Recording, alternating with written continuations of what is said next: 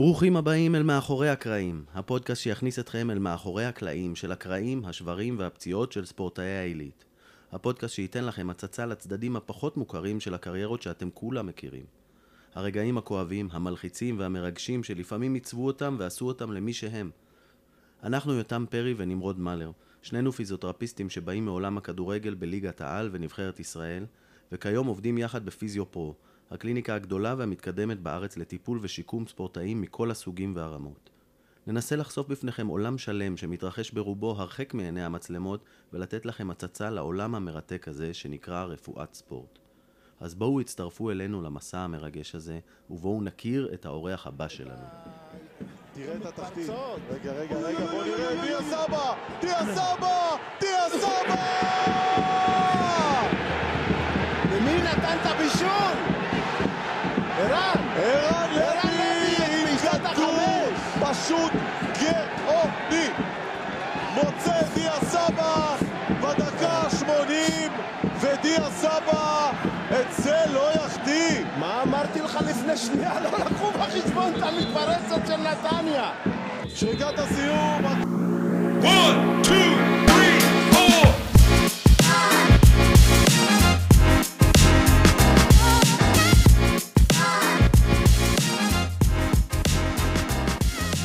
מאחורי הקרעים, האורח שנמצא איתנו היום, שחקן ישראלי מפורסם. האמת שכיום הוא הישראלי שמוגדר כשחקן חופשי עם הערך הכספי הכי גבוה, כמעט 5 מיליון יורו. במכבי נתניה יש לו 100 הופעות, בהן הוא כבש 45 שערים. גם לאח שלו קוראים אחמד סבא, הוא משחק בבועיינה בליגה א', הוא בן דוד של אחמד סבא, שהיה מלך השערים של ליגת העל, וגם הוא וגם דיה היקר שלנו, הם קרובי משפחה שהם היחידים בתולדות ליגת העל שהיו מלכי שערים והם אותה משפחה. הפרט האחרון הוא פרט קצת נחמד. כשאתה רושם בגוגל דיה סבא, הערך הבא ברשימה זה אחמד סבא, שהוא בן דוד שלו, ואחריו זה ערן לוי. אז ברוכים הבאים לדיה סבא, מעניינים. מעניינים. אהלן, שלום. אז דיה, ספר לנו קצת למי שלא מכיר, איפה אתה משחק, איך הייתה העונה שלנו? כרגע סיימתי עונה שנייה באל נאסר, באיחוד האמירויות. העונה הראשונה הייתה עונה, הגענו לשני גמרים, לא זכינו בשניהם. עונה פחות טובה מבחינה אישית. מה זה, כמו גביע טוטו וגביע המדינה, כאילו? בדיוק, כן. אוקיי. לשני הגמרים הגענו, והפסדנו לשני הגמרים לאותה קבוצה. יפה. כן, ולא זכינו בכלום. שנה שנייה... איפה סיימתם בטבלה? מקום רביעי. אוקיי. שנה שנייה הייתה פחות טובה מבחינה קבוצתית, יותר טובה מבחינה אישית, שסיימתי בכל המסגרות עם 13 גולים ו10 בישולים, והייתי בנבחרת העונה, מן הסתם, והייתה עונה מבחינת מספרים, מבחינת... זה כל זה באיזה 23 משחקים. היה לי קצת קורונה באמצע וכל הזה. וזהו, סיימתי שנתיים, וכרגע אני שחקן חופשי. ובודקים אופציות לראות מה היעד הבא. איך, אגב, אם אתה משווה את זה לליגת העל מבחינת גודל מועדון, הישגים עד עכשיו, איפה היית משווה כאילו את אל נאסר למועדון בארץ? כמו? אני גרוע בהשוואות. אם אנחנו נדבר נטו כדורגל, אני חושב שהליגה היא זהה לכדורגל הישראלי, רק שפה יש יותר קהל, אין שם קהל. זה המינוס היחיד. מה, זה ספורט לא כזה פופולרי שם? זה פופולרי, אבל יותר כאילו מעניין אותם נראה לי לראות בטלוויזיה, נראה לי מנרגילה, מאשר לבוא חם בחוץ. כאילו לשבת, כן. לשבת ככה בבית, בפנן, או לשבת באיזה קפה ולראות את המשחק, יותר מאשר זה. כי אתה רואה בתקשורת בזה, זה מעניין. ויש הרבה כאילו תקשורת וזה. יש סיקור רחב של ה... כן, יש סיקור, כאילו יש הרבה אתרים, יש הרבה אינסטגרם, יש הרבה זה. איזה עוד מקצועות ספורט שם פופולריים, אתה יודע? סוסים נראה לי. פורמולה גם, לא? פורמולה נראה לי באבו דאבי. אוקיי. כן, זה באמירויות כאילו, כביכול, אבל... זה מקצוע מעניין, אבל... אני אומר לך, אין קהל, אבל יש סיקור. יש התעניינות. כאילו זה מעניין, יש התעניינות, אבל נראה לי רק מרחוק. לא טוב להם לבוא, נגיד, בחום ולשבת ב... כן, כן. למרות שאצטדיונים, יש לך שם איזה 4-5, כל האצטדיונים טובים, אבל יש לך 4-5 שהם טופ. והצוותים? הצוותים זרים או של המקומיים? צוותיים של מה? של המועדונים. נגיד פיזיותרפיסטים וזה? כן. גם וגם. הרוב זרים.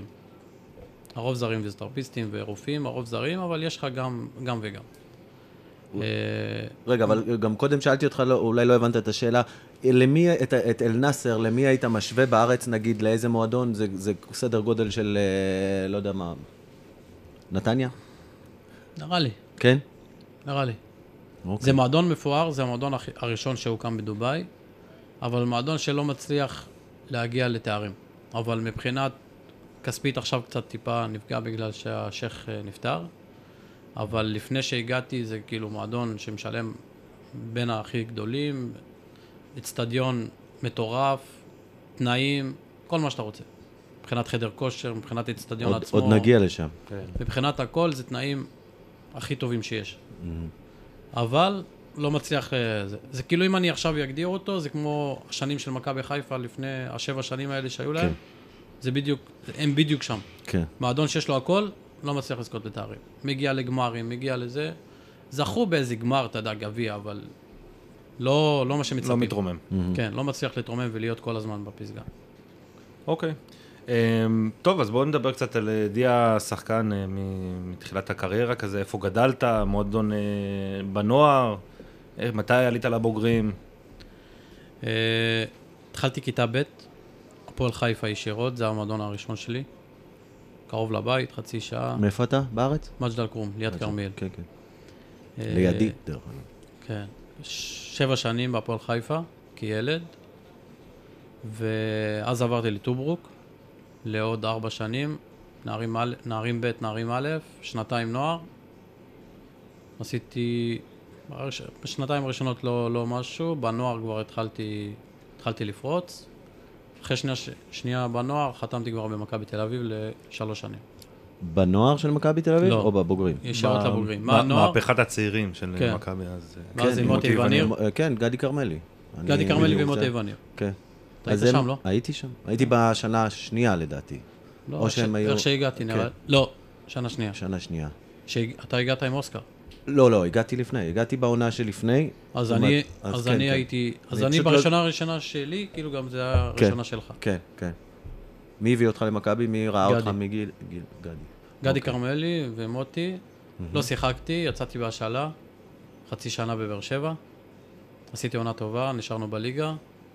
חזרתי למכבי, טרום עונה, מחנה אימון הכל למכבי, עם אוסקר. זה היה השנה הראשונה, אוסקר ג'ורדי. מחנה אימון בלמנגה, זוכר, בטח. ואחרי שחזרנו כבר מחנה אימון, יצאתי עוד פעם בהשאלה לבאר שבע. חצי עונה לא טובה, עם אלישה, לא שיחקתי, לא זה, רבתי עם אלישה. עזבתי לסכנין, לעוד חצי עונה, גרועה. סיימתי עם סכנין.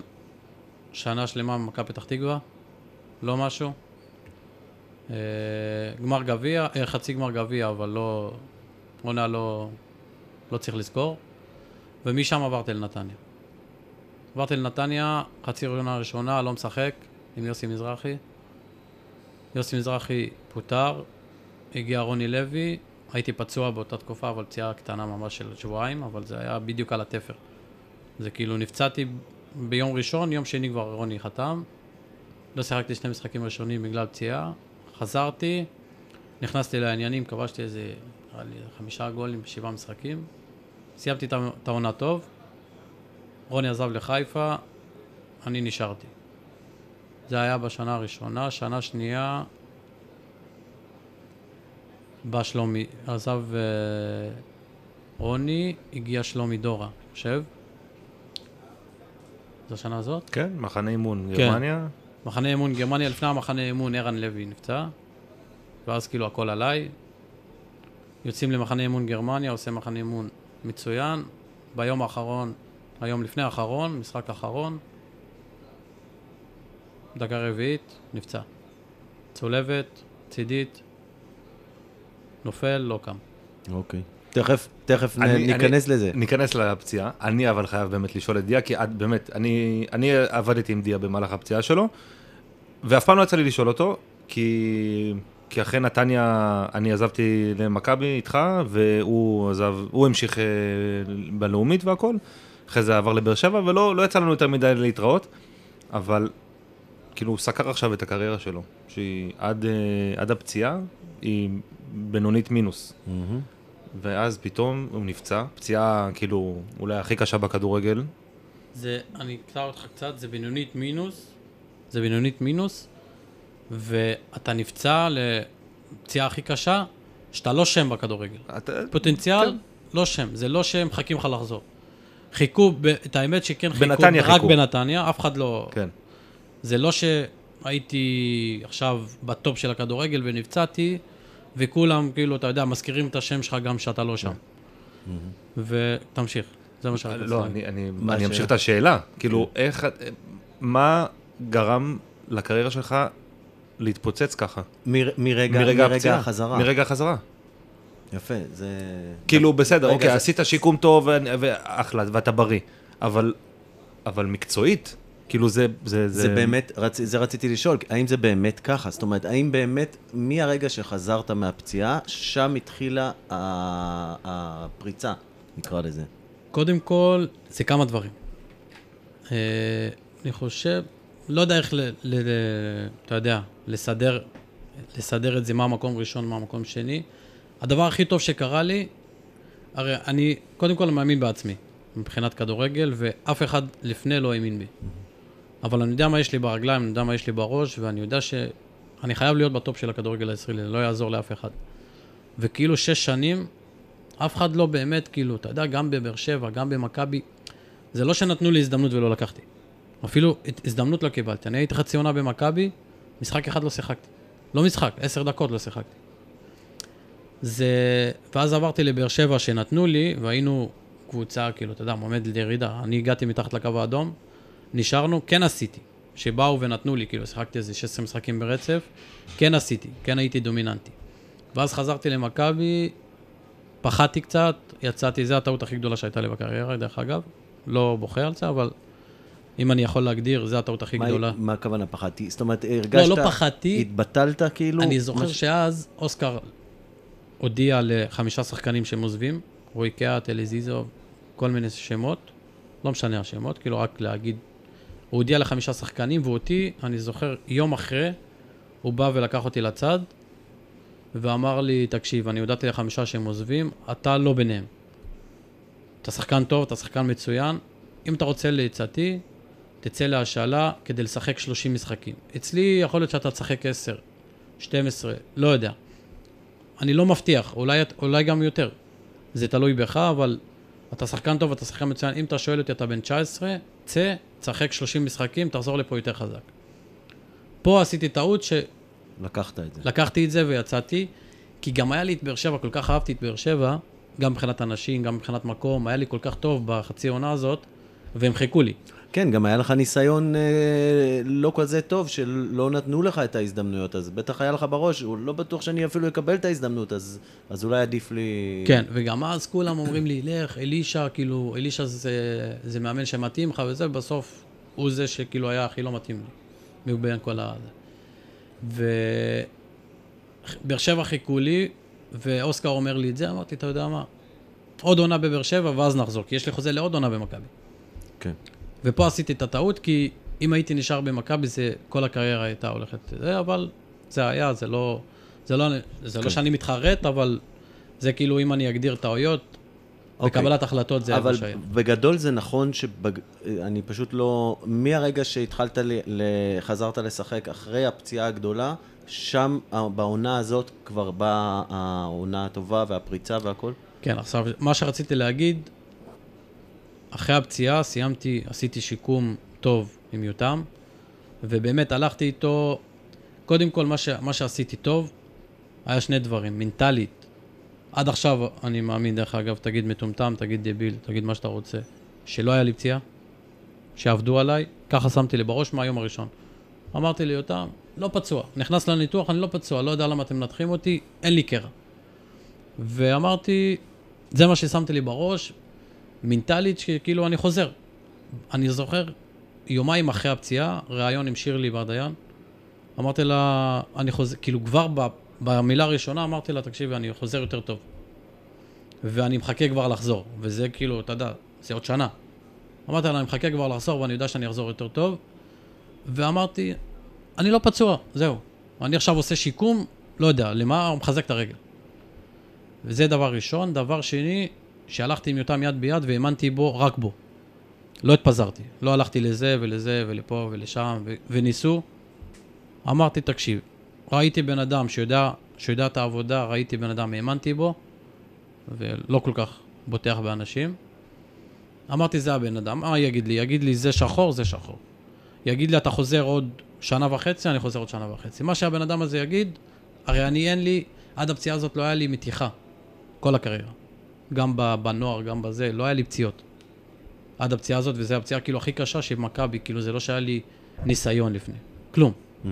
ופתאום פציעה של הכי קשה, אמרתי, זה, בן אדם יודע יותר טוב ממני, אני הולך איתו. והלכנו יד ביד, הוא היה, בא לי עם דף, אחרי שבועיים אנחנו צריכים את זה, אחרי חודש אנחנו צריכים את זה, והלכתי. זה שני הדברים שנתנו לי לחזור קודם כל יותר טוב, יותר בריא. בוא נחזור טיפה לרגע של הפציעה ולרגע של כל הרגע של ההבנה. מה ידעת על הפציעה הזאת לפני? כלום. שמעת עליה? גם אני לא. שמעתי. סתם. תכף, אני רוצה, יש לי שאלה בעניין הזה. שמעת עליה מן הסתם? כן, שמעתי כי היו נפצעים, ודרך אגב, עד הפציעה הזאת לא היה הרבה, או שגם לא הייתי שם לב. אבל מהפציעה הזאת, אתה זוכר שהיה כאילו רצף של, לא רק בנתניה. כל הזמן הייתי שולח לך, זה, אופיר קירף, זה, כאילו, או שנהיה לי יותר תשומת לב לזה, או שאני לא יודע. זה כמו שאתה לומד מילה חדשה, ופתאום אתה שומע אותה כל הזמן, בכל מקום, בכל זה. אתה יכול לתאר לנו את א', איך הכרת ומה הרגשת בגוף? כן, קודם כל זה היה כדור עומק, לא כדור עומק, כדור שניסו למסור לי, והכדור היה צריך לצאת לכדור 5. הבלם ניסה לשמור עם הגוף. אני בריצה קלה, אפילו לא ספרינט. ויתרתי כבר על הכדור, ואז ראיתי שיש איזה פתח לגנוב את הכדור, כאילו אם אני גונב, אז אני הולך לשער. זה כבר היה לקראת הסוף. הוא לא שמר כל כך עם הגוף, ניסיתי כאילו לזוז ככה וזה, נפלתי. לבד, לא היה מגע, הוא לא הזיז אותך. כלום. מה, כאילו שברת, ניסית לעקוף אותו מהצד, מימין? כן, עם רגל ימין, ואז כאילו לקחת עם רגל שמאל, נפלתי. ימין היא זאת שקרסה. כן. נתקע לי בדשא, לא יודע, בגלל זה אני לא... אני הייתי מת שיהיה שם... זה כאילו וידאו, רק לראות מה היה שם. כי לא ראיתי. אתה זוכר? אתה ראית את הפציעה בלייב כאילו? כן, כן, כן. הסתכלנו כאילו, ראיתי אותו, הדשא היה מאוד רטוב, והוא פשוט כאילו... זה מה שקורה הרבה בפציעות האלה, שהברך ממשיכה לצד אחד והגוף הולך לצד אחר, ופשוט הוא פשוט נפל על הדשא, ואז רצתי אליו, ובאמת הרבה זמן לא הרגשתי ברך כל כך חופשייה, מה שנקרא. אתה שמעת פאק? לא. לא? היה לי... אתה יודע שאתה, נגיד, אתה מאבד מדרגה? כן. אתה יורד, כאילו, אתה לא שם לב שיש מדרגה, ואתה נופל מדרגה, ואתה עושה ככה? זה מה שהיה. דרך אגב, רק אתמול או שלשום, שמעתי משהו מאיזה ביומכניסט מאוד מעניין, שהוא מדבר על זה שאתה יודע, הגוף שלנו, וזה קצת דיבור מקצועי, אולי טיפה יכול לשעמם אנשים מסוימים, אבל... הגוף שלנו בנוי לזה שהברך שלנו והירך שלנו הם יתקפלו ביחד. זאת אומרת, יעשו תנועת פלקשן, כיפוף בברך וכיפוף בירך, ביחד. מה שקורה אצל אנשים בפציעה הזאת, הרבה פעמים זה שמאיזושהי סיבה, פתאום נהיה מצב שהברך עושה פלקשן, כיפוף, והירך דווקא עושה אקסטנשן, הירך הולכת אחורה. במקום שהיא גם תלך קדימה, כאילו. והדבר הזה מייצר את הכוחות הלא נכונים על הברך, גורם לה לצאת מהציר שלה ולקרוע את... עכשיו, אולי זה זמן טוב להסביר מה זה ACL, מה קורה שם, מה...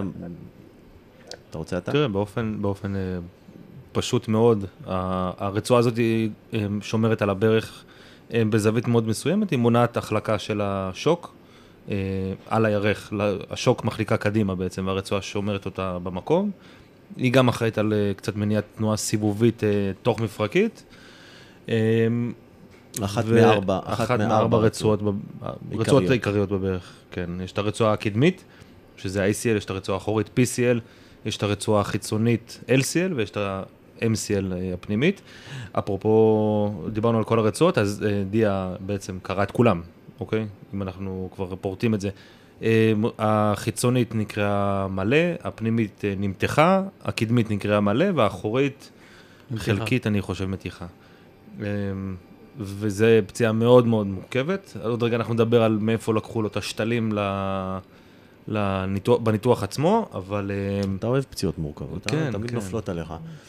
בגדול, אם כל זה נפגע, זה אומר שהייתה פה סוג של כמעט פריקה, או תת פריקה של המפרק הזה. בגלל זה אמרתי שכשהגעתי אליו בדשא, הברך הייתה פשוט חופשייה, כאילו זה אישתה לכל מקום, וכולם שאלו אותי, כאילו, מה יש לו, מה יש לו, מה יש לו, אמרתי. דרך אגב, הוא ידע מהשנייה הראשונה. כן, אבל כששואלים אותי, אמרתי, במקרה הטוב, יהיה לנו פה רק LCL. אגב, זה דבר שלמדתי מדוקטור מיכל גולדווירד, שהזמן הכי טוב לבדוק רצועה צולבת, או בכלל, זה ברגע, זה מיד אחרי הפגיעה. כי סדר גודל של 5 דקות, 3 דקות אחרי הפציעה, כבר השרירים כולם מתכווצים ונועלים את הברך, ופתאום אתה כבר, היא יכולה להרגיש מאוד יציבה, אבל זה בגלל שהשרירים מקובצים ולא נותנים לעשות. אז מיד מיד שבודקים, אז ממש יש את התמונה הזה. מה רציתי להגיד? על הרצועה, נכון, 4 הרצועות האלה, התפקיד שלהם בעצם לחבר את העצמות של השוק והברך אחת אל השנייה, שהם כמו בבובת חוטים, שזה יהיה מחובר, שהן אחראיות במידה מסוימת על היציבות הזאת, נקרא לזה הפסיבית, שזה לא יתנתק. השרירים אחראים, תורמים את החלק שלהם ליציבות, נקרא לזה, קוראים לזה הדינמית. ויש להם עוד מרכיב אחד שהוא אחראי על התחושה הפנימית, על הרגש הזה שאתה, כשאתה בעיניים עצומות ואתה מקופף את הברך, אז הגוף שלך יודע שהיא התכופפה, והוא יודע כמה היא התכופפה, כי יש בתוכם כל מיני חיישנים קטנים שכשהם נמתחים, הם שולחים למוח הודעה, וביחד, הסך הכל של כל המסרים האלה נותנים למוח שלנו איזושהי תמונה של מה קורה בגוף שלנו, באיזה זווית הכל נמצא. אז בקיצור, קראת את כולם. אז אם אתה מכופף לא תעבר. כיף גדול. אתה אמרת שאתה לא יודע למה זה קרה. נכון? הרי בתכלס, אז הרבה פעמים אנחנו מדברים עם אנשים שנפצעו ושואלים, זאת פעולה שעשית המון פעמים. זה לא פעולה שפעם ראשונה עשית, ולא היה שום דבר שונה הפעם, לא היה שום דבר שאתה חושב אחר כך במחשבה אחורה. אני לא יודע, כי הרי אתה לא מוכן לזה. אז כאילו זה משהו טבעי, כאילו גם, אני אומר לך, ריצה קלה, כאילו, הכי קלה שיש. לא, אבל אני אומר, בתחקור של עצמך, כאילו, שלחתי את הרגל רחוק מדי, קרוב מדי, היה שם במבה, כמו שום. לא חשבתי על זה, האמת. לא יצא לך להתכנס לזה, לא התעסקת. זהו, עבר. היה משהו, נשאל אותך, היה משהו לפני, באותו יום, בימים שלפני, משהו חריג, איזושהי תפיסות חריגה, איזושהי עייפות חריגה ברגל הזאת, משהו שבדיעבד אתה אומר, אולי זה, תרם לזה, זה... תשמע, זה היה מחנה אמון לא קל, עבדנו יותר מדי ניטורים, נראה לי, אני חושב, לא? אני חושב, אני זוכר, כאילו לא זוכר בדיוק, אבל נראה לי שעברנו יותר מדי ניטורים וכאלה, וזה היום האחרון שכבר, כאילו, אתה כבר, אתה יודע, לקראת הסוף, זה ממש יום לפני, כאילו... זה היה ממש הסוף של הסוף. לא, זה משחק אחרון, ויום לאחורת היה טיסה. כן, כן. קשה מאוד לדעת, כי משהו שעושים לכל הקבוצה על פניו, אז כולם הם צריכים לקרוא הצולבת במשחק הזה. לא, זה משהו שהיה צריך לקרות, אני מאמין. לא, אבל אתה זוכר שדיברנו עם עומרי בן ארוש, אז הוא אמר, הפציעה הקשה שהוא עבר באמסטרינג, אז זה היה בדקות האחרונות של האימון, וקצת שכונה יותר, קצת זה, אז פחות שמים דגש. אז שוב, משחק אחרון, דקות אחרונות, אתה כזה, יאללה, נו, נגנוב את הכדור הזה, בוא נדחוף, בוא נעשה זה. גם יכול לקרות. יכול להיות, פחות ממוקד. פחות ממוקד, בדיוק. אוקיי, ובעצם ברגע שהתבשרת, ואני מניח שאתה אמרת לו, הוא אמר לך במגרש? הוא לא אמר לי, אבל כשהוא בדק אותי, הוא לא אמר לי, אבל הוא בכה. בוא נדבר רגע על הרגע הזה, שאתה חושב שבכיתי. הוא בחר. הוא בחר, מה? הוא התראיין באיזה פודקאסט והוא אמר שבכיתי. עכשיו, אני אמרתי, אנשים באו אליי והם יודעים, הם מכירים אותי, אני אשכנזי, אני לא בוכה. הוא בחר. עכשיו, אמרתי להם, כנראה שהוא בכה כל כך חזק, שהוא מרוב שהעיניים שלו היו רטובות, הוא היה בטוח, לא, או שפריץ, או שהוא היה בטוח שכולם בוכים מסביבו. לא, הוא בחר. טוב, אני אגיד לך משהו, תזרום עם זה. זה מוסיף לך נקודות, זה לא מוריד לך. אני לא אמרתי בזה. לא אמרתי. זה לא משנה בכלל, זה לא מעניין. לא בחר עכשיו הוא נקרא מבכי. הוא היה לו, זה היה לו... אני עכשיו בא לי לבכות מזה שהפיזיותרפיסט שלך בחק שאתה נפצעת. זה מדהים. הוא אוהב אותי ו... זה מדהים. והוא ידע. תזרום עם זה. הוא ידע. הוא ידע על השנייה הראשונה, ברגע שהוא שם לי ככה את הברכיים. אתה ידעת שהוא ידע? מה ידעת? אתה הבנת בעיניים שלו, מהפרצוף שלו? ברור. אתה יודע מה אמרתי לו? הרי היה לחתונה אחרי שבועיים. אמרתי לו, אני יודע שזה, לא ידעתי שזה צולבת, שיש משהו רציני. אני רוצה רק, שאלתי אותו, אני מגיע לחתונה, יכול ללכת או לא? זהו. מה הוא אמר? הוא אמר שיהיה בסדר. מה אני אגיד? האמנת לו? מה? האמנת לו? לא יודע אם האמנתי לו. היה בסדר, אבל רק עשית את הדבקה, את האלה. לא היה כאן. סבא, סבא. שחרר קוד. אמרתי לך, כי בחוש. הייתי עם סעד. כן. אבל... אז דבקה עד 30 מעלות. שמו לי איזה סעד כזה, אתה יודע. דבקה ללא דריכה. הלכתי, שיניתי את ה... את המכנס. חליפה. כי המכנס צריך להיות יותר רחב. רגל אחת ככה ורגל אחת. והסתדרתי. גם בחתונה בכיתי. סתם, האמת שבחתונה התרגשתי יותר בפציעה. התרגשתי לטובה. ואתה יודע, ורקעתי כאילו, והעברתי את החתונה כמו שצריך. תגיד, אגב, מה ארוסתך אז אמרה כשסיפרת עליי, איך היא הגיבה? הגיבה בבכי. לא, זה... לא ידענו מה עושים. זה כאילו, ביום הזה, כאילו, אתה יודע, אני הייתי בחול, וכולם כתבו את ההזמנות, והתחילו לשלוח לאנשים. וביום הזה, רצו לדחות את החתונה, וזה אמרתי שלא. ומשכנו. כל ההזמנות מקומטות מדמעות. אבל אתה אמר, בכית כשהוא הגיע אליך, יותם, בכית מכאב או בכית מ... לא, לא היה לי כאב. אז למה בכית? כי ידעתי שיש משהו. ברגע שראיתי אותו, מה עבר לך בראש? הוא עשה ככה, והוא עשה ככה. אני לא שחקן כדורגל, ואני גם לא עברתי כזאת פציעה.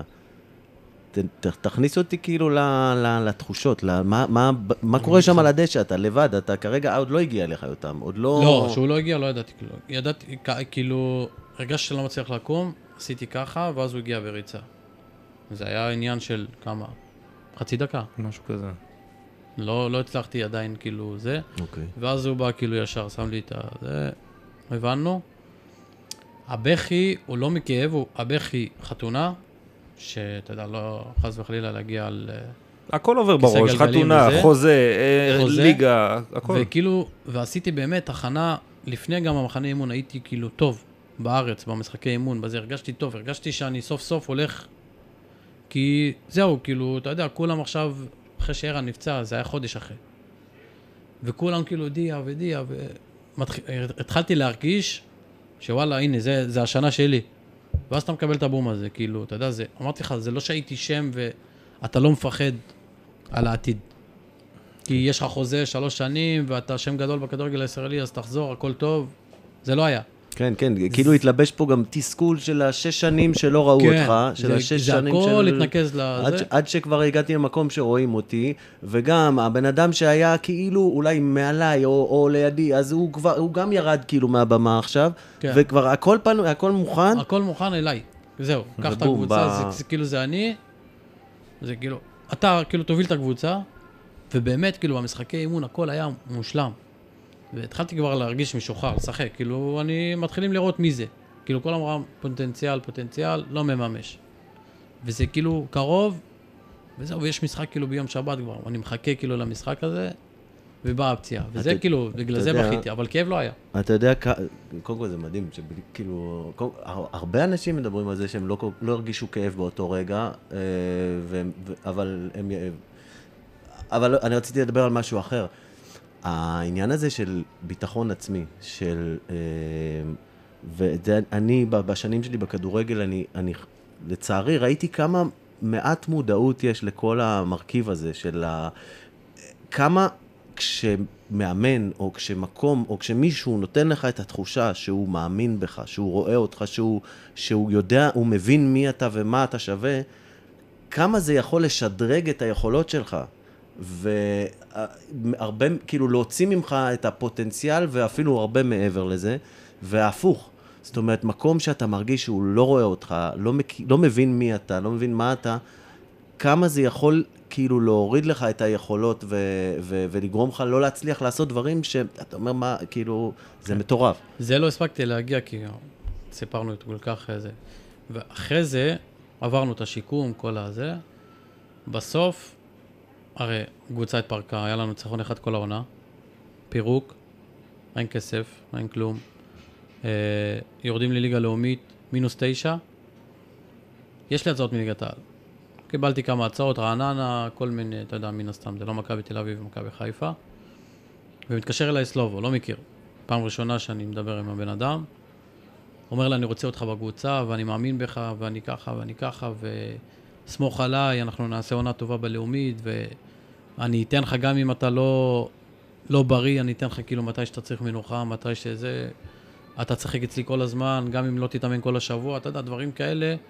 אומר לי, לא בטוח שתקבל את זה בליגת העל, יהיה לך יותר קל כאילו לעשות את זה בלאומית. נגיד, עכשיו אתה, לא יודע, לא מרגיש טוב מבחינת הברך, מבחינת הזה, אני אוריד לך האימונים, מה שאתה רוצה, כאילו זה יהיה לטובתך.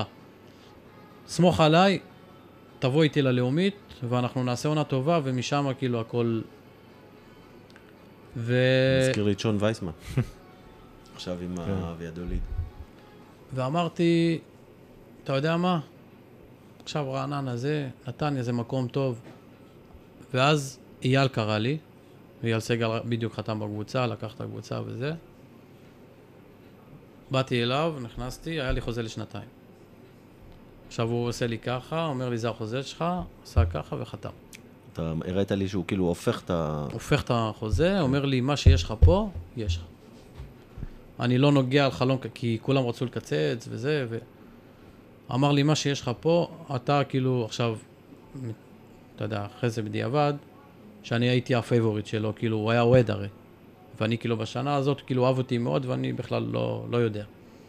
ואז הוא הגיע לקבוצה, והוא אמר, כאילו, זהו, אתה אצלי, ואני, מה שצריך אני אעשה, וגם נתן לי עוד נקודה, שהייתי כאילו, הרגשתי כמו כלא, שיארקי זיקוביץ' מטוברוק תפס אותי כל הזמן, הוא כאילו נעל אותי.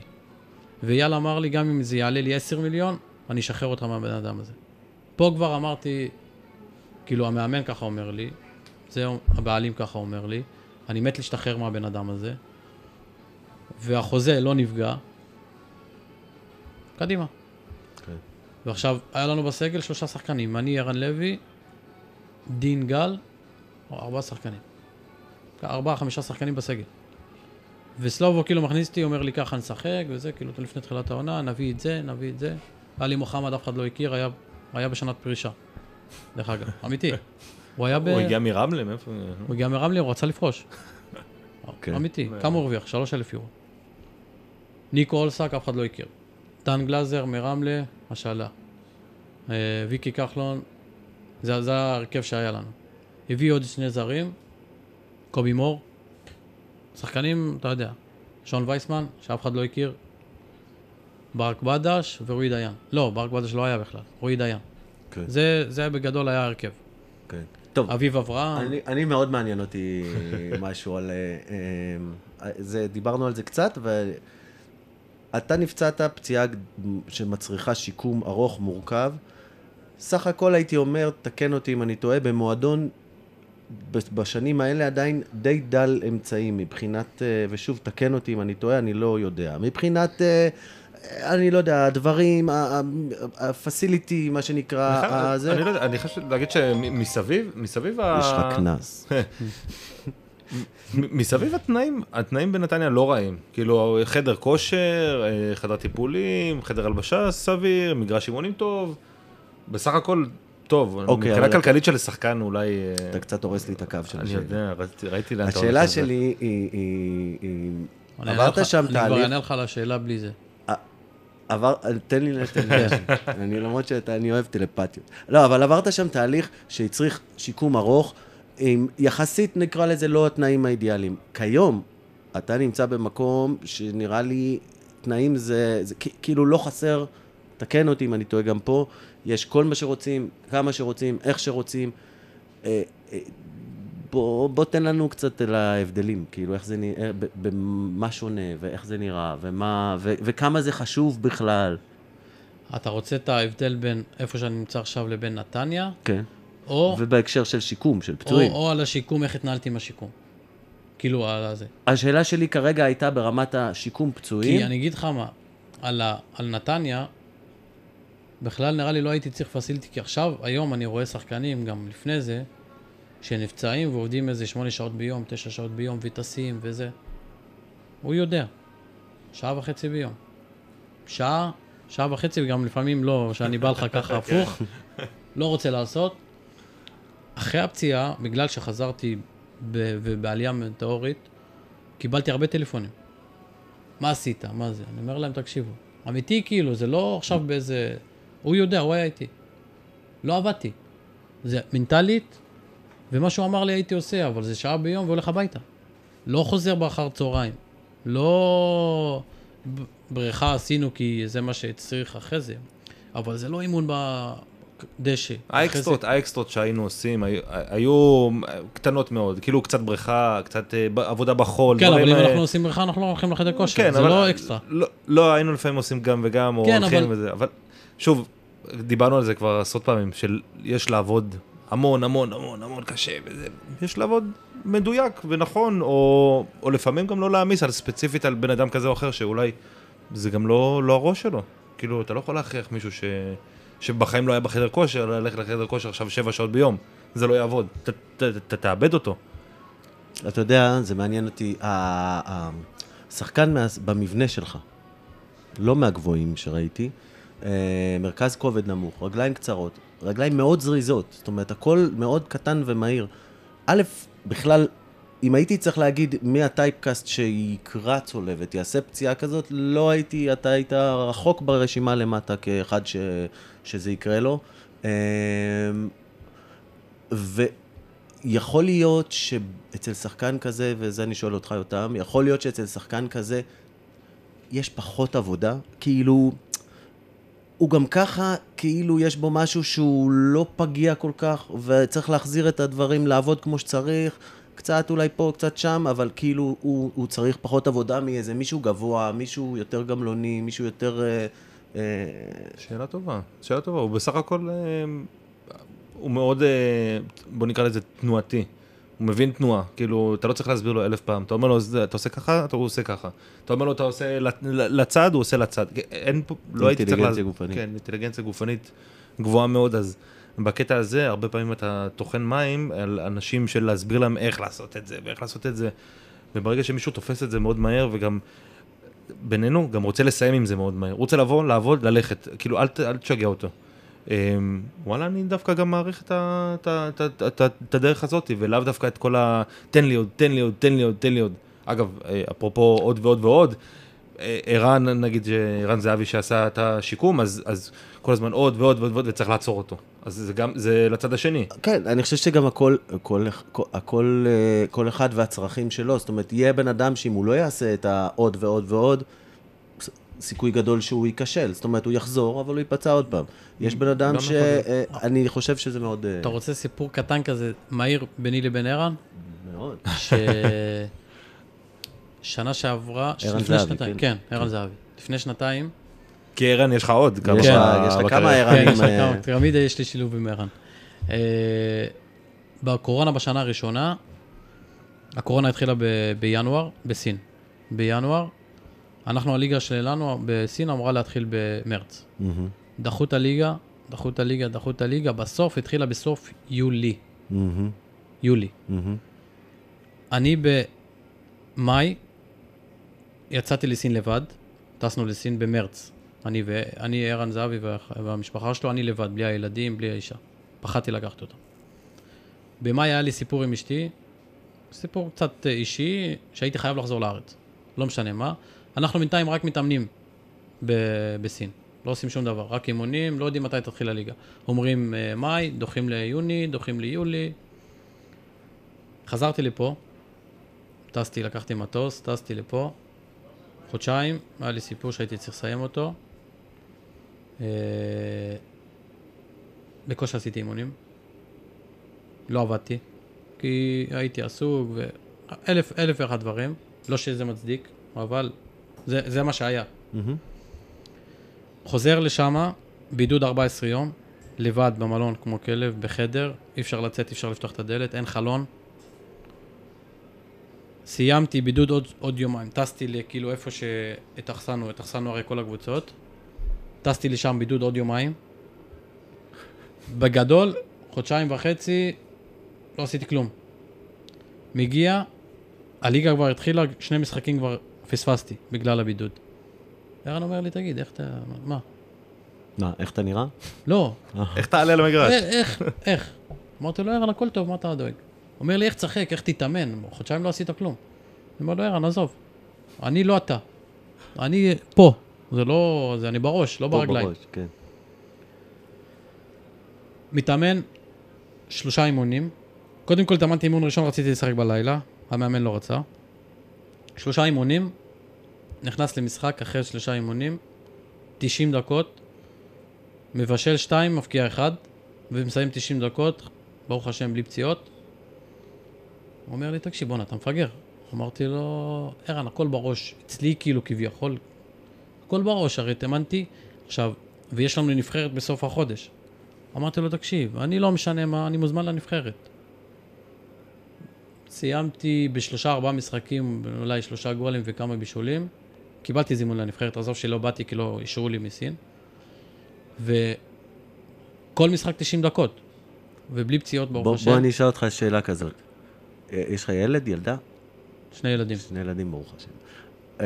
הילד שלך, אם הוא יהיה שחקן, אתה תמליץ לו... להתנהל כמוך, או שאתה תגיד לו, קח אותי, תעשה ההפך. אני לא אמליץ להתנהל כמוני. מה תגיד לו? לא. אוקיי. זה לא קל, זה גם לא נכון, אבל... כי הרי, מה שנקרא... נכון, לא, קודם כל זה נורא יפה, יפה כמה אתה מכיר את עצמך, יפה כמה אתה שלם עם זה ופתוח עם זה, ומעבר לזה גם יפה לאן שהגעת עם כל זה.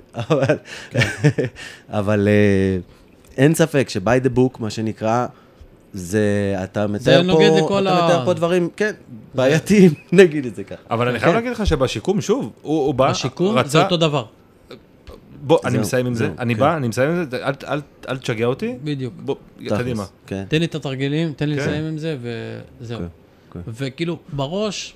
הכל טוב, משתפר, הכל טוב, וכאילו אתה יודע, ויש תוצאות. הרי הוא לא היה בא ואומר לי, בוא נה, תקשיב, אתה צריך לעבוד. כן, כן, לא, אתה התברכת, כאילו, כנראה, אתה יודע, התברכת בתנאים, או ביכולות, או בדברים מסוימים בגוף שלך, שמאפשרים לך. מאפשרים לך להתנהל ככה, ו-to get away with it, כמו שאומרים באנגלית. אני חושב שבסופו של דבר הכל בראש. כי אני גם אחד שסובל כאבים. גם אם כואב לי, אני משחק. אתה יודע, אני אשתף משהו, מחשבה שגם חשבתי בהקשר של הכל בראש. כל מה שקשור להתאוששות ממשחק, נדמה לי שאמרתי לך את זה אותם פעם, ששמתי לב, כשלשחקן יש שבוע שלם בין משחק למשחק והוא צריך להתאושש ממנו, תבוא אליו ביום השני אחרי המשחק, ב-48 שעות, הוא לא יכול לעשות כלום, הוא גמור. לאותו שחקן, שבוע אחרי זה, יש 3 ימים בין משחק למשחק. תבוא אליו ביום השני אחרי המשחק. זאת אומרת שהוא יום לפני משחק, אתה רואה אותו, הוא מרגיש, הוא מוכן למשחק. עכשיו, הוא לא עשה שום דבר שונה מבחינת ההתאוששות. ההפך, הוא עשה אפילו הרבה פחות. בראש, אתה יודע שיש לך להיות מוכן, אתה כבר הראש יודע לטפל בגוף בצורה... זה, הכוחות של הראש, אם יודעים להשתמש בו נכון, בדיוק. כי יש לי עוד סיפור קטן, גם על העניין הזה. אמרתי לך שסיפרתי לך שרוני בא, ורוני מלכתחילה, אין לו כל כך מערכת יחסים טובה עם צעירים. הוא ידוע, רוני לוי. והוא בא ופחדתי נורא כאילו שהוא בא. אני גם ככה לא משחק, עכשיו, הביטחון שנתן לי, העוזר שלו היה רונן גבה, שהוא הכיר אותי מטורוק.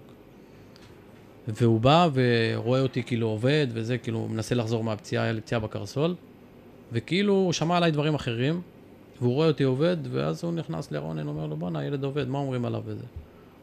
ורונן כאילו היה בא ואומר לי את הדברים האלה, אמרתי לו, אני רוצה לחזור. עבדתי, לא התאמנתי שבועיים, התאמנתי ביום שישי אימון כליל, ואני בא לי כאילו למשחק ביום שבת, נגד ביתר, שאני בא כאילו לעשות אימון לפני המשחק, אתה יודע איך זה. כן. לא בסגל. נכנס, אתה יודע, מתלבש וזה, רוצה לצאת לאימון, ואז רונן גבה אומר לי בוא, אתה רוצה להיות בסגל? אמרתי לו, בטח שאני רוצה. אומר לי, אתה יכול לשחק? אמרתי לו, בטח. לא יכול לשחק. לא יכול לזוז. אומר לי, טוב, לך תתלבש. הוא הוציא איזה שחקן מהנוער מהסגל. עכשיו אני מתלבש, עכשיו אני בחששות. מתלבש זה, דקה 70, הוא אומר לי, קום מתחמם. אני קם, לא יכול. רגע, למה שבועיים לא התאמנת? לא הבנתי, אבל... צייה בקרסול. אוקיי. ועכשיו הוא אומר לי, תהיה בסגל, אני בכלל באתי לעשות אימון. אמרתי לו, אני לא יכול לשחק רונן 90 דקות. הוא אומר לי, בסדר, תיכנס. אמרתי לו, בסדר, רבע שעה, טוב. עולה לעשות חימום, לא עשי חימום, כי אני לא יכול. הרגל לא נותנת לי, אני לא מצליח לדרוך על הרגל. דקה 87, 85, אני רואה את רונן, הוא אומר לי, בוא. הוא אומר, מה בוא? הוא אומר לי, ככה. הוא עשה לי ככה, באתי בספרינט, כאילו אני לא פצוע. ונכנסתי ועשיתי 7-8 דקות. שחקתי כאילו הכל טוב, ומאז... כאילו משחק, כאילו נעלמה לי הפציעה. כן, וואו, זה גדול. סיפור גדול. כן.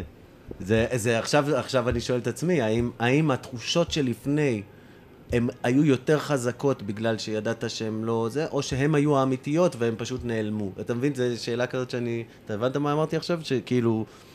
אתה הבנת מה אמרת עכשיו? אני הבנתי. לא, ש... האם זה ש... לפני, כשאתה יודע שאין לך משחק עכשיו לשחק, אז אתה קצת מרגיש את הכאבים יותר חזק, וקצת זה, או הפוך, שהכאבים, מה שאתה מרגיש, הם אמיתיים, אבל כשאתה יודע שיש משחק, הם נעלמים כאילו... כן, כי אתה רוצה להעלים אותם, הרי בסופו של דבר זה מה שאמרתי לך, כי אתה מחליט, כאילו, אתה מכוון את עצמך, לפי דעתי. אני מסכים עם הגישה הזאת, באיזשהו מקום. אגב, התנאים, המצב, דיברנו על החום. איך זה שם? כאילו, יצא לך לשחק בטמפרטורות הזויות? אני יכול להגיד לך, בשנה הראשונה התחלנו את העונה באוקטובר בגלל הקורונה. לא הרגשתי כל כך את החום. השנה השנייה שלי שמה, המשחק הראשון היה ב-20 לאוגוסט. המשחק הראשון, אני כאילו לא מצליח לנשום, וכאילו אני מרגיש עייף מאוד. אני מסתכל על השעון, אני רואה דקה 15. ואז אני אומר, כאילו, איך אפשר לסיים פה 90 דקות? אני אומר לך, דקה 15 גמור, מת. עכשיו, זה לא רק אני. אתה כמו האיסלנדים שמגיעים לארץ. ואתה רואה את כל השחקנים, הרי המשחק לא מתעלה לרמה גבוהה. כאילו, זה בלתי אפשרי. אתה יודע למספרים? איזה טמפרטורות שיחקת? לא, אבל חם מאוד, כאילו, ברמה אחרת. אתה לא יכול לנשום. תגיד, יש להם משהו מיוחד לנגד החום, מעבר לזה שהם עושים את העונה בחודשים, כאילו, זה, אבל, לא יודע, מיזוג במגרש. לא, נגיד, הצטדיון שלנו מיועד למסגנים, אבל עוד לא שמו. מה זאת אומרת? סגור, מקורה לגמרי? לא, כאילו, הוא כמו סמי אופר, אבל הוא מיועד שכאילו יש לך פתחים של מסגנים שאמורים, ככה זה יהיה בקטר. לקרר את הדשא? וואלה. זה נשמע נורא ישראלי, שיש לך הכנה למיזוג, אבל לא התגלנו. לא, אבל זה מעניין. אבל איך אתה עושה את זה? איך אתה מקרר? מגיע עד למרכז המגרש מבחינת מקרר, אבל שלא יהיה רוח. אתה מבין, אם אתה עושה רוח שמעיפה את הכדור, אתה הורס את המשחק. זה אחרי קטר, אתה תבין. אולי מקפיאים מלמטה את הדשא, כמו שיש חימום, אז אולי יש הקפאה. אבל, אז אוקיי, ומבחינת התאוששות, יש להם דברים מיוחדים, לא יודע מה, קודם כל הפסקות שתייה, עושים הפסקות שתייה? כמה? אחת נגיד במחצית? שתיים? אחת במחצית. יש להם את הקטע הזה של המין אמבטיות גיגיות כאלה, מי קרח וספוג כזה שאתה שם, הם עושים את זה? זה במשחק, כן. במשחק? כן. וזה הדברים כאילו שתוך כדי המשחק. אחרי המשחק יש לנו איזה מכונה, שכחתי איך קוראים לה, קריו? כן. כזה כמו השן, כמו מקרר כזה, אתה נכנס. כן. אז יש לנו את המכונה הזאת, שכאילו עושים. אני לא עושה, אבל... גם מבטת קרח אני לא עושה, דרך אגב, אבל... אתה יודע. יש לנו מבטת קרח, כאילו, אתה יודע, ג'קוזי, כל הזה, כאילו, באצטדיון. כן. תגיד, כי הכנה לאימון או משחק, יש לך איזה משהו קבוע שאתה עושה ברמה של גליל, עיסוי או משהו, איזושהי הכנה מסוים? עשיתי... בהתחלה, שהיינו... אחרי הפציעה קצת... כן, אחרי זה, אבל אחרי זה. היה לי איזו תחבושת שאני שם. תגיד, היית אומר שבכל זאת, אני מבין, הרבה אנשים אומרים שהפציעה גרמה להם לשנות משהו בהתנהלות, ככה וככה וככה. זה הבנתי שלא מי יודע מה זה, אבל מה כן השתנה אחרי הפציעה? השתנה משהו? יש קשר בין הפציעה לפריצה? או שזה סתם במקרה יצא ככה? זה במקרה, כי אמרתי לך, אני הייתי צריך רק ביטחון, כאילו, זה לא שאין לי ביטחון בעצמי, אני צריך שאנשים יאמינו בי. כן, כן, זה ברור. שאני ארגיש את זה מהאנשים שתומכים. כן. וברגע שמצאתי את זה מסלובו ומשי ומייל וניב, שיש לנו גם ניב במועדון, כאילו זה מנכ"ל, שכולם מאחוריי, זהו. כאילו, עכשיו אני יכול לתת את מה שאני יודע, לשחק כאילו חופשי, לדעת שאני הכל טוב. כן. ובגלל זה כאילו עשיתי שתי עונות כאילו מצוינות כאילו תחת סלובו. זה רק האימון. אז אתה יכול להגיד, זו שאלה שאני אוהב לשאול הרבה פעמים, אבל אתה יכול להגיד שהפציעה מאחוריך לגמרי? בראש שלך עדיין? לא. לא מאחוריך? לא. אני יכול להגיד לך שכל אימון, כל משחק, אני חושב על זה. מרגיש את זה? כל אימון, כל אימון. לא מרגיש, מפחד. חושב, כן. חושב שאולי זה... כן. שזה יקרה שוב. כן. אבל את הפעולות שהפעולה נגיד שנפצעת, אתה עדיין עושה אותה? לא, אין סיכוי שאני אעשה אותה. אין סיכוי. לא משנה מה. לא משנה מה, לא עושה אותו. וזה לא גורם לך לחשוב, אבל אולי לנסות לעשות משהו כדי שזה לא, להבטיח יותר את האופציה, כאילו שזה לא יקרה. זאת אומרת, אני לא יודע מה. לא. יפה. אני, אם עכשיו מישהו שומר על הכדור, עוזב אותו. אין סיכוי שאני אעשה את זה, ואני גם משתדל לא לפתוח חזק את המשחק. בהדרגה. ולצאת 5 דקות לפני הסוף, נכון? כי זה קרה בדקה האחרונה. לא, זה דקה רביעית. סליחה, נכון. דקה רביעית. לא משנה. זה עובד לא. ודרך אגב, היה לי סיפור כאילו כזה קטן, אבל ביום האחרון, באימון האחרון של באר שבע... לפני שעברת לסין. אני כבר חתום, כאילו לא חתום, אני כבר יודע שאני מחכה לפקס, ובאימון הזה יצאתי באמצע, אסי רחמים בא וקרא לי כדי לצאת ולחתום. שנייה לפני שאסי הגיע, הייתי בטוח שקראתי את הצולבת. לא, זה היה, נשכבתי כבר על הרצפה וכבר אני התחלתי לעשות ככה ולהרגיש את הרגל ולראות. זה היה שיר צדק דחף אותי מאחורה, ונפלתי והרגל התעקמה לי. הייתי בטוח, זה הייתה כמעט אותו הרגשה, והרגשתי כבר משהו זז שם, וזה, לפעמים העובדה שאתה עובר דבר כזה, וזה לא קרה, יכולה לתת קצת ביטחון. כן, לפעמים. אני זוכר שהיה, בלי להיכנס לפרטים, שמות, זה היה מישהו במכבי, ואולי אתה אפילו לא יודע את זה, שטען שיש איזשהו קשר בין פציעות שריר, בעיות שריר, לבין בריאות של שיניים. אתה זוכר משהו כזה? כן. אוקיי. לא נדבר על זה. ואני אקשר את זה לעוד משהו, שאני זוכר שמישהו היה מספר לי ש... רגע, לא הצגנו את הפינה, פינת השאלה מפגרת של נימי. השאלה, השאלה. והיה עוד מישהו במכבי שהיה טוען תמיד שמי שהכי אוהב איזו, משקה איזוטוני, זה גטורייד, מה שנקרא. זה דיה. זה דיה. יפה.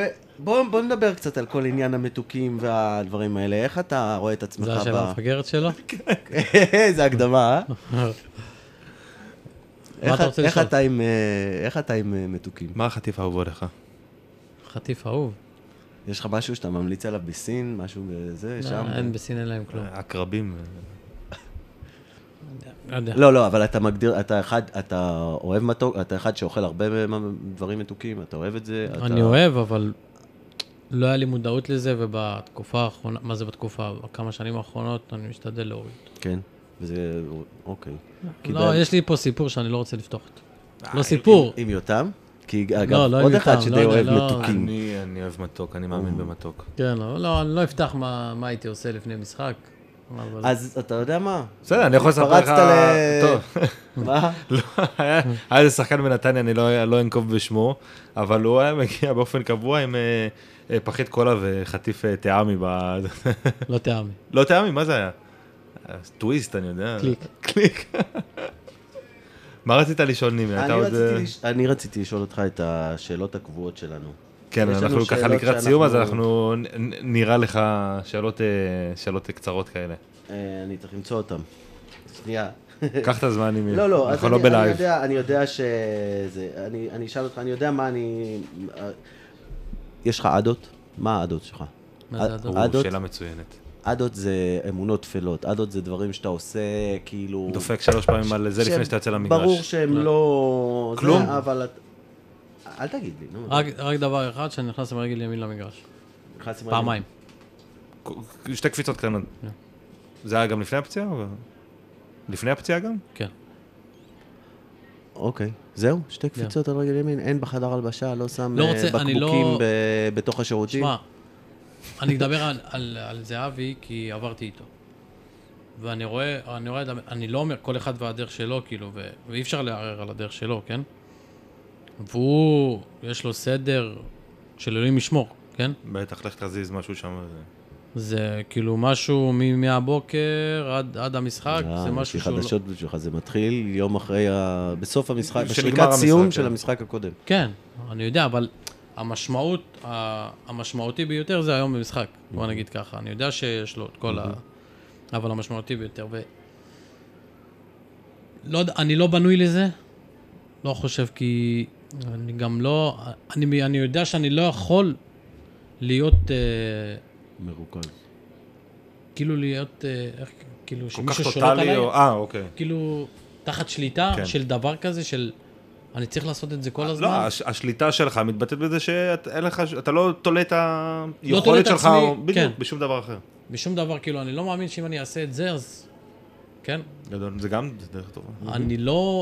אני לא יצליח, אני לא בנוי לזה, ואני לא, זה 2 קפיצות, כאילו, אתה יודע, רגל ימין, ככה ברכה, ו... קלאסי.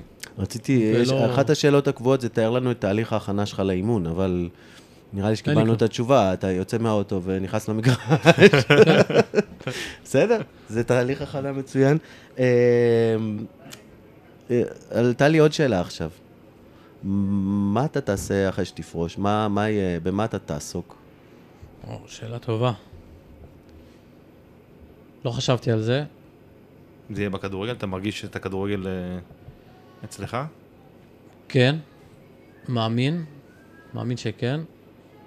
אבל לא יודע. מוקדם מדי.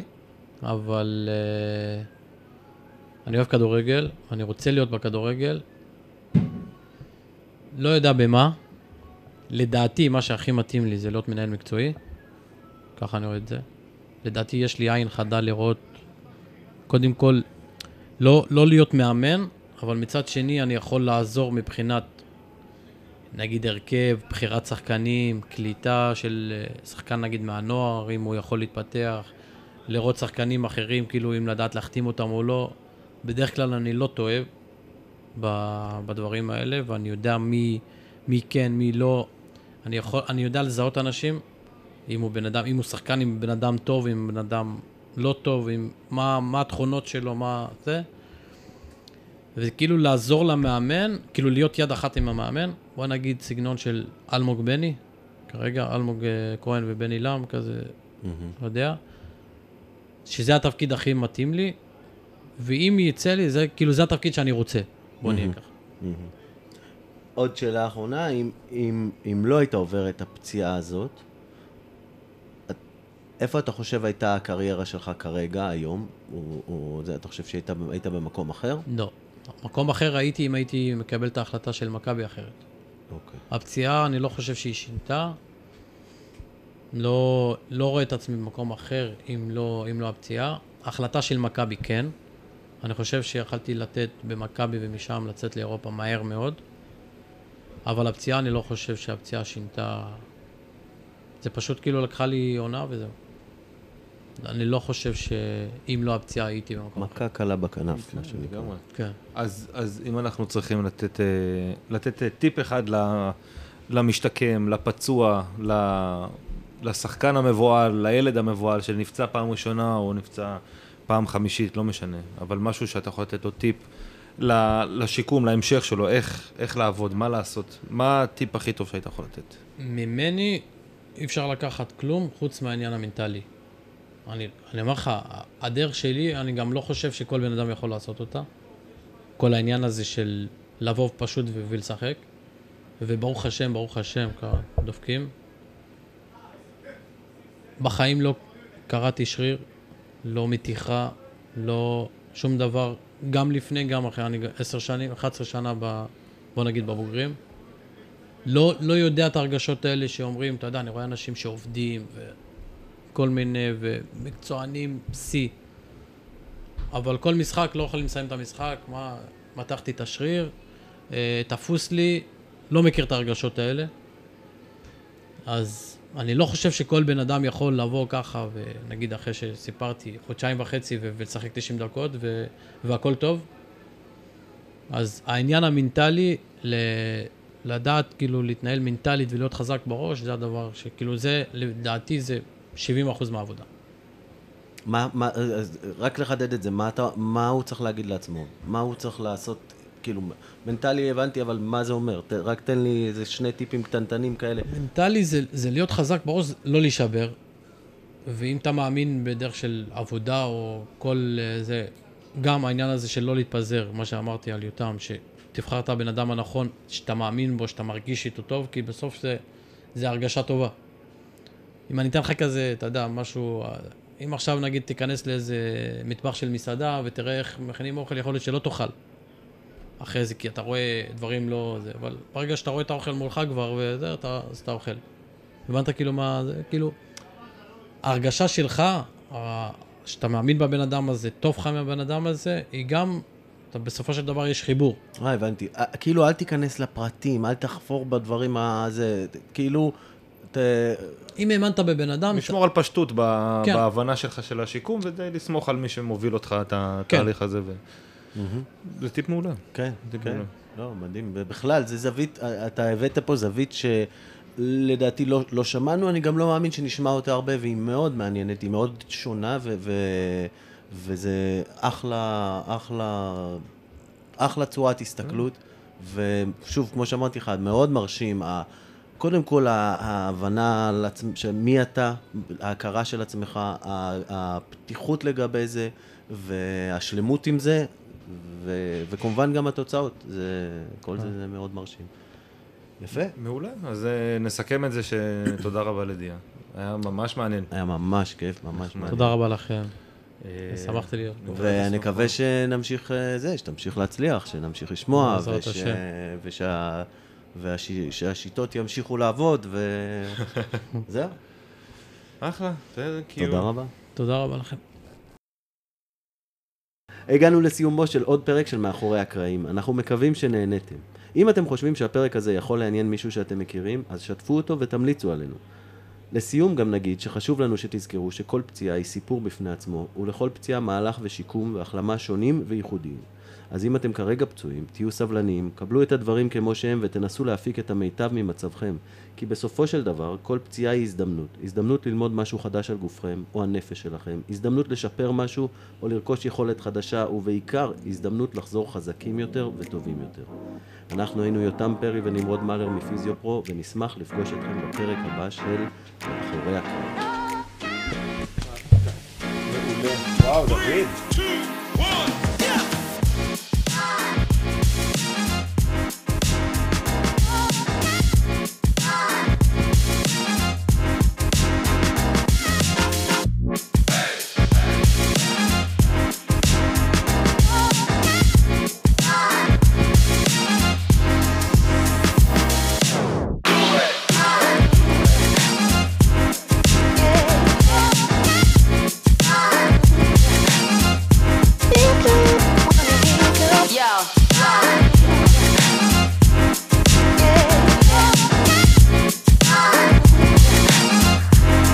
Thank you.